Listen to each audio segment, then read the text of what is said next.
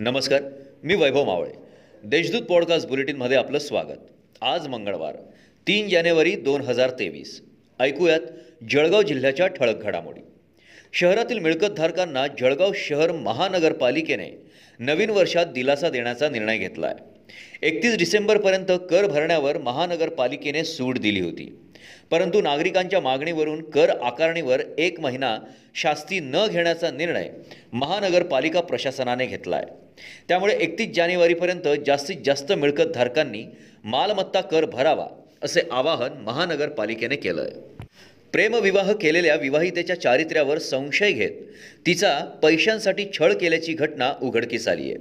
या प्रकरणी पतीसह सासरच्या मंडळींविरुद्ध रामानंद नगर पोलिसात गुन्हा दाखल करण्यात आला आहे तक्रारीनुसार पती अमित कुमार दिलीप कुमार तेजवाणी सासरे दिलीप कुमार तेजवाणी सासू रेखा तेजवाणी दीर सागर तेजवाणी दिराणी मनीषा तेजवाणी नणंद सोनी तेजवाणी यांच्याविरुद्ध गुन्हा दाखल करण्यात आला आहे.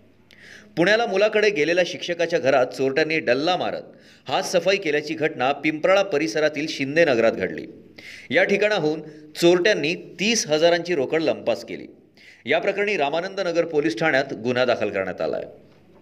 विधानसभेचे विरोधी पक्षनेते तथा राष्ट्रवादीचे नेते अजित पवार यांनी छत्रपती संभाजीराजे यांच्याविषयी केलेल्या आक्षेपार्ह वक्तव्याप्रकरणी राज्यभरात भाजप आणि हिंदुत्ववादी संघटनांकडून संताप व्यक्त केला जातोय.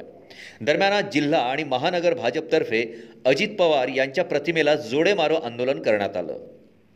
पतंग उडवण्यासाठी मांजा देतो असे सांगत नऊ वर्षीय अल्पवयीन मुलाला घरी घेऊन जात त्याच्यासोबत पंचेचाळीस वर्षीय प्रौढाने अनैसर्गिक कृत्य केल्याचा धक्कादायक प्रकार उघडकीस आला आहे या प्रकरणी श्याम गोपाल वर्मा या संशयिताला ताब्यात घेतले असून त्याच्याविरुद्ध शनीपेठ पोलीस ठाण्यात गुन्हा दाखल करण्यात आला आहे या होत्या आजच्या ठळक घडामोडी.